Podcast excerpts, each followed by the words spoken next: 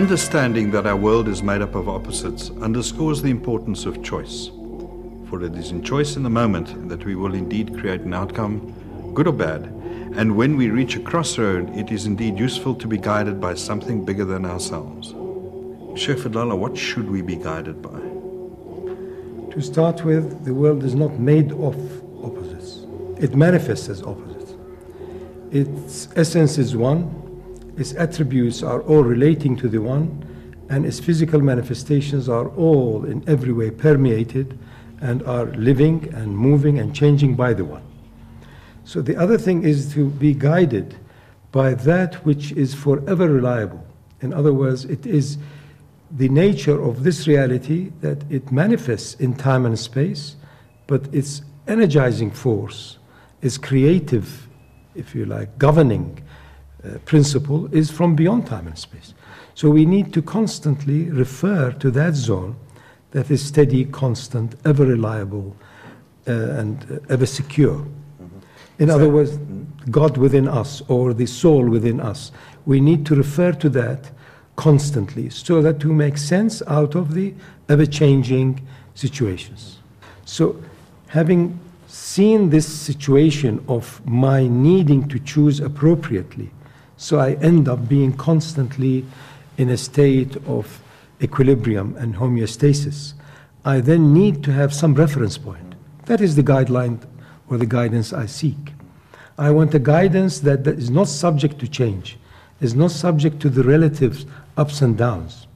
I am subjected constantly in my senses, in minute to minute, to things which change. And I want to steer a course that gives me that inner constancy, so that in my heart I'm content and I'm happy. Therefore, I need that reference to a zone that is forever reliable. And that I call the soul. Mm-hmm. And my access to the soul is through my heart, because the soul dwells in my heart. If my heart is pure, then I have access to it. If it is not, then I'm already colored by my own lenses. The relationship between the heart and the soul, one thinks of the heart as being the seat of emotions such as anger. It is the access to my soul. Soul, if you like, is an abstract energy, divine zone that is undefinable. So my heart is definable. My heart gets tarnished. I get uh, suspicious and I get uh, uh, saddened. Sadness is not in my memory.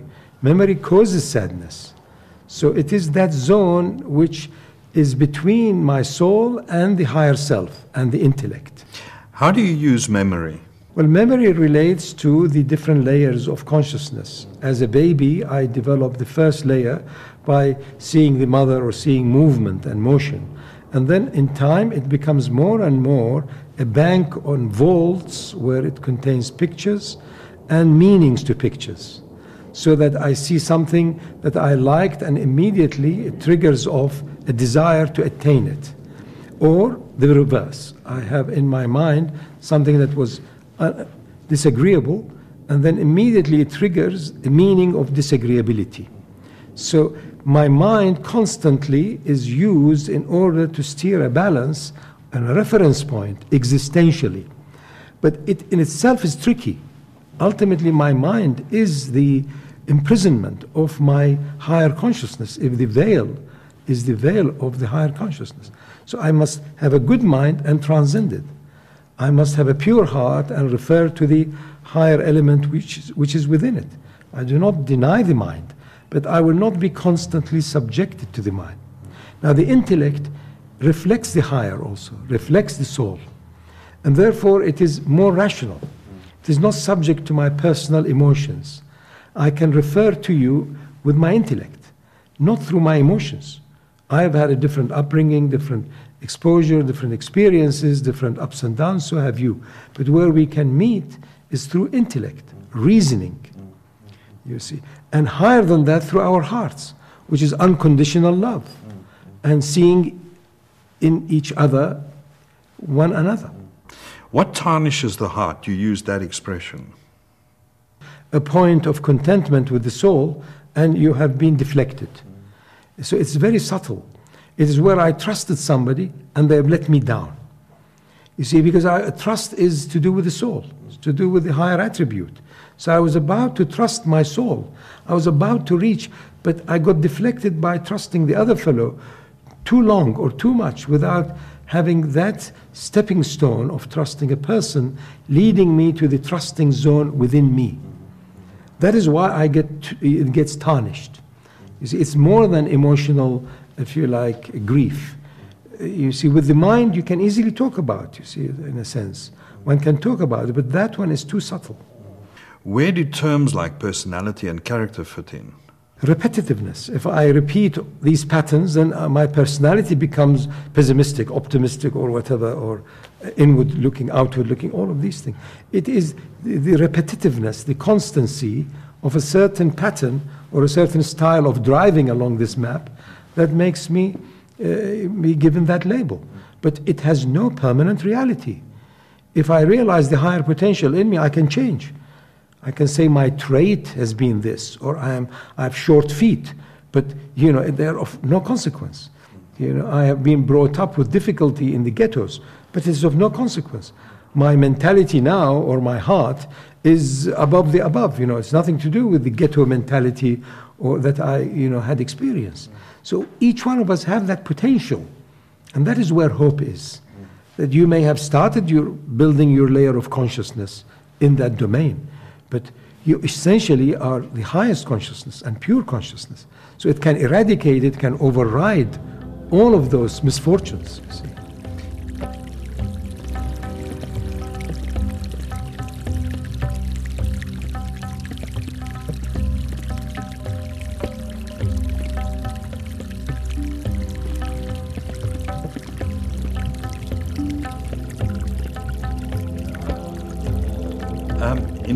Grooming oneself to this state, is it as simple as saying, choosing between good and bad, avoiding the one, embracing the other one, being discriminatory? We can't help but choosing. And the choice starts with the lower self, in fact, that I constantly want to bring forth, attract that which I consider desirable, repel that which I consider undesirable.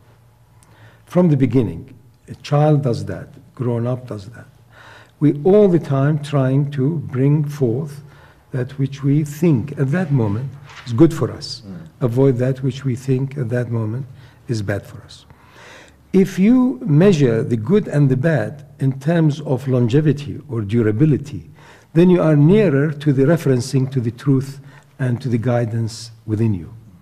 In other words, what is ultimately good for me is to have access to a zone that constantly thrills me and gives me personal contentment and happiness. That is really what is good without a bad. Whereas every other good can be bad. What is good for me now can be bad for me tomorrow. What is good for a kid can be for ridiculous when he's grown up, and vice versa. So good and bad are relative. In themselves, there is no such thing as permanent good or permanent bad, except one absolute good. That is the knowledge of the light which permeates all other lights and all other shadows. That is absolute good. So if my following the good leads me to that, then I am on the right path. If it is not, then it's transient. You know, you just move from one uh, uh exercise to another, from one project to another. At the end is disappointment. Could we go back to the soul? Could you define the soul? What happens in birth and death? It's a reflector of the divine, absolute all permeating, all encompassing eternal light.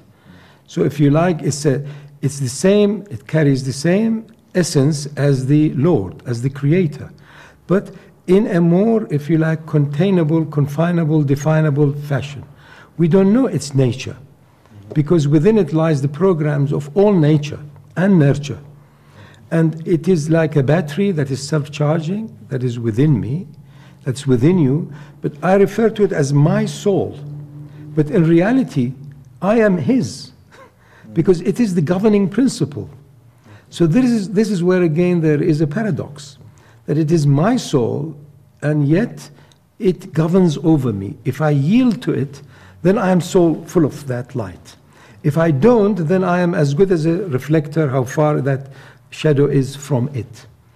So it contains within it the perfect patterns of all of the desirable attributes mm-hmm. within my soul. Mm-hmm. And I, as an ego, manifest its shadows. Mm-hmm. And through turning away from those shadows, I'm turning to my soul. All what I have is the soul. So it is an immortal entity. Sure. And at the point of death, what remains is the extent of, if you like, these veils that I have lifted by courtesy of the soul, and therefore I lead to the next world according to the condition that I have left this world. And so called resurrection and all that occurs according to how I have gone into the next world. So it's like a, a, a, a bulb and a lampshade on it. The lampshade is my ego and my veils and my memories and my value systems. The more transparent it is, the less there is, if you like, accountability next life or all of the other things that comes with the horrors of, you know, being questioned and all that, you see. If we think of the soul as being ongoing, why are we afraid of death? Because we have not yet got familiar with the ongoingness of the soul. We have become familiar with the transitory nature of this world. So I have been so familiar and accustomed to the causality and the changing world, and I've become clever in manipulating it, and everybody else inside, you see, as well, having neglected being absorbed and guided and led by my soul. If I am led by my soul, I will never be misled, nor would I mislead. And that also brings the question of leadership. If I am not led by the source of leadership in me, how, what qualification do I have in leading others? I would simply mislead others. Does this relate to the point you've often made that there is this paradox? You are in this world and not of this world. Sure. We are in this world in order to see this world which reflects beyond what it, what, beyond what it is beyond the time and space. Mm-hmm. This world is subject to change, and we are seeking the world from which it emanated, which is not subject to change. One entity, one essence, manifesting in infinite varieties. Varieties are interesting to begin with, to lead me to the meaning behind them. And that meaning leads me to one essence. All of the meanings, all of the divine attributes converge into an essence. The divine attributes of the ever forgiving, the ever knowing, the ever loving, the ever merciful, uh, all of them lead to one essence from which all of these varieties of great attributes which we adore have been sustained, emanating from, and you know, in a way describing.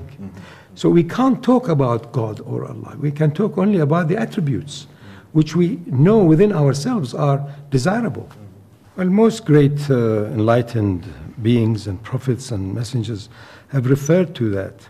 Be ready for that transformation into the next zone of consciousness. Be ready to die in the sense of transcending your senses and your mind and your memory and this contained, confined, you know, three-dimensional world in a sense, or four-dimensional world.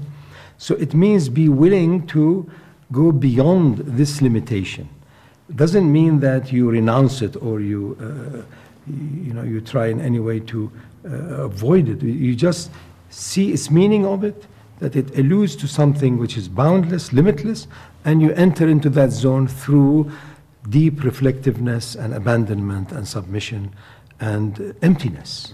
That's what we all love. In fact, holidays and every other attempt we have for leisure is to enter into a zone that is beyond this limiting factor of cause and effect and the up and the down, which we are naturally biologically subjected to.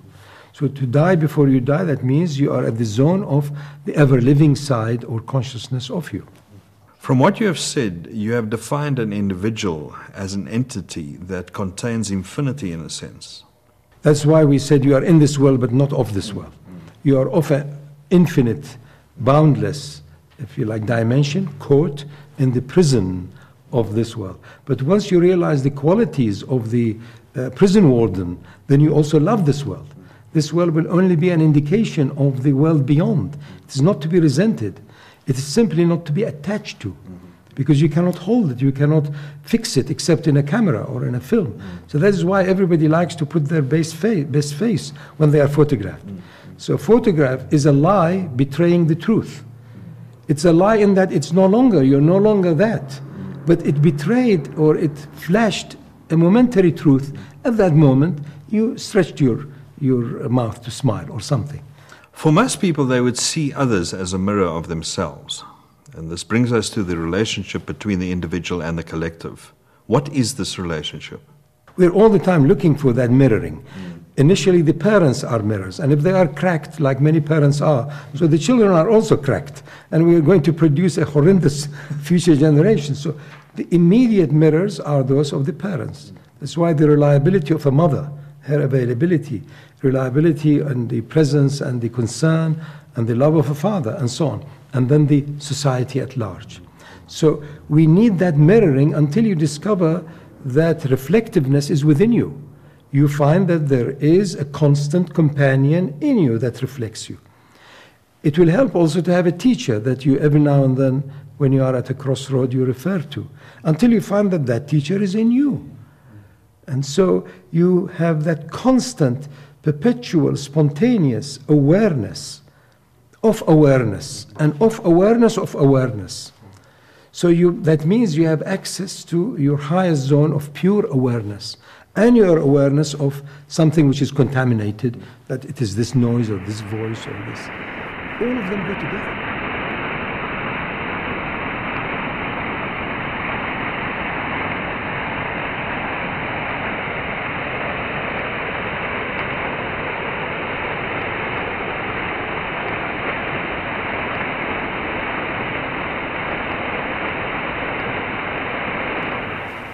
The importance of a role model is there such a person? Sure, you know, your first role model usually is the mother. Mm. In that she is reliable, hopefully. When the, when the baby cries, she's there, you know. And that's why there's a very strong bond between the two. And eventually your role model is he who you know within yourself have access constantly to the reliable zone within themselves. In other words, a person who is enlightened, a person who know that they are functioning in a multifaceted, multi levels of consciousness, but essentially having access to a pure higher consciousness within them. That's why you say he is a reliable teacher. Uh, one description of a great teacher, Baba Farid, was that we have never seen him different at any time, although every time was different than the time before. Mm-hmm. So, in other words, you do respond to events, in a constant appropriateness.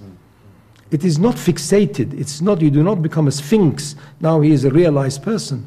You, you know, you are constantly, at all times, instantly, in a way, encompassing the zone of the limited and having access and reflection from the limitless.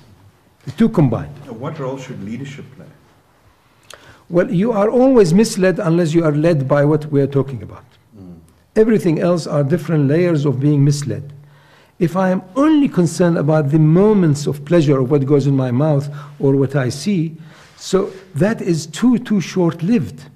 As time goes by, I want to have longer, durable, if you like, uh, comfort zone or uh, periods of happiness. So you are only led by that which never misleads you. And that is essentially, if you like, God. Mm. And his agent in you, which is your soul, his messenger in you, you know, and the uh, profile of the great messengers and their, their uh, role model. If you live as though you are surrounded by them, then you have constant referencing. What would uh, the Prophet had done had he been here? Ask him, and you eventually begin, begin to have the answer from within you. What would be the prescription for a higher order in society today? Is for most members of the society to want the highest, the permanent, the eternal, the zone of non conflict, which emanates from themselves. So it will be self governing society. And the best amongst them, collectively and so on, will be used as a reference point. Does Islam have a role to play? Well, Islam is the optimum code of conduct to live. If people absorb it and live it, otherwise it becomes yet another uh, entity talked about, argued about, and not lived. That is why you have Islam forever applicable, usable, but Muslims are according to the extent of their absorbing it, living it, in, and being transformed by it. So of course it has, it is, it is the most easy to adopt and follow and, and live by. And what are its challenges? The challenges altogether are the same as for every individual and every society, in that we want to have a zone of reliable journeying, in that we have safe conduct uh, and safe uh, arrival, and transcending the limitations so that we are ready for the garden. The entire business is motivated by the love of the eternal garden and its permanent perfections. So we are practicing it here in this world, so that at the time of departure, when the soul and the self leave the body, you're already soaring into a zone that is already you're prepared for, not something strange or unknown. You're already inwardly, you have experienced the garden. So then you are then in every way taken away from its shadows, which is this world. What is the role of saints, sages, and monks in society's life? Again, it's like role models. We love people who have been emancipated, who have been freed from what we normally are imprisoned by or uh, in every way overwhelmed by and depressed by. So I love the person who is more knowledgeable than I, who is more emancipated, more free than I, uh, more contained, more steady, more reliable, more trustworthy. So there are again different frequencies manifesting as human beings, which leads me to the original divine frequency of yielding unconditionally, loving passionately, listening without hearing, just knowing that it is the true voice. Sheikh Fadlallah, I'd like you to think of the world today. What is the illness of the world around us? as we see it, and what must we do to avoid falling in the same trap? Illnesses and cures don't change. Illness is deflection and deviation, and the cure is knowledge and acknowledgement and contentment. But what's happened now in this world is that uh, individuals have been so separated from the usual collective mirroring of a family or a community or a society that I think the ills of today can become, in fact, a tremendous impetus to the remedy of tomorrow, in that an individual must become responsible. You have no uncle and aunt or a village people to run after you and reprimand you. You have to reprimand yourself so that you maintain a clearer and a much, if you like, uh, um, immediate referencing to the higher in you. So that you become responsible for yourself by yourself. And you know that if you have deviated from that upward, if you like, vision, you are punishing yourself by your misdeeds, not because of them. God is not there just to punish you and I. We punish ourselves by our stupidity, by not constantly referring to the highest in us. So the society that is fragmented now can equally rise quicker if the individuals within it take that spiritual responsibility upon them. From what you've said, it seems as if the prescription is to rely on the personal individual level.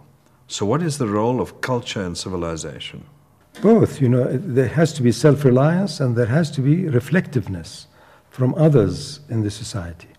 And then this mirroring reaches a crescendo. There had been in human history occasions where there had been very, very high spiritual, if you like, effulgences, and the reverse. So there is that self enhancing situation of frenzy that goes positively and negatively.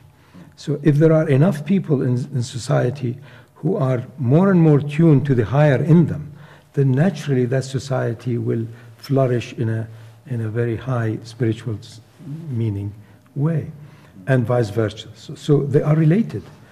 I contain a universe, and the universe outside me is in a way a reflector of me and I end up where that outer universe enhances my universe. That's why we are in different places with different people, with different professions, with different activities. We, the like seeks the like. You know, spiritual people end up being closer together, artists closer together, thieves closer together, and so on and so on, politicians closer. so you end up wanting to reflect, you wanting to constantly reinforce that state of consciousness that you are in if you are attaining higher and higher that inner bliss, then you are more and more independent of others, more and more self reliant, and you have less and less self image or self concern because now you have soul concern. It's a displacement. and the people who come to you or you are with them are of a similar tendency. You know, so it's a natural movement, a Brownian movement. It is not haphazard, mm. but it is seeking, you know, its confirmation. We all the time want to be confirmed, And you see this happening? Is there hope? constantly, more and more. The more there is distortion, the more there can be assertion of the truth. The more there, there are lies, the more they actually indicate the other side from which they have been, in a way, causing the shadow of light. They go together. Difficult times can be opportunities to easy times. But ease can only last if it is the ease of the higher, not ease of comfort and luxury and outer. There is no end to that.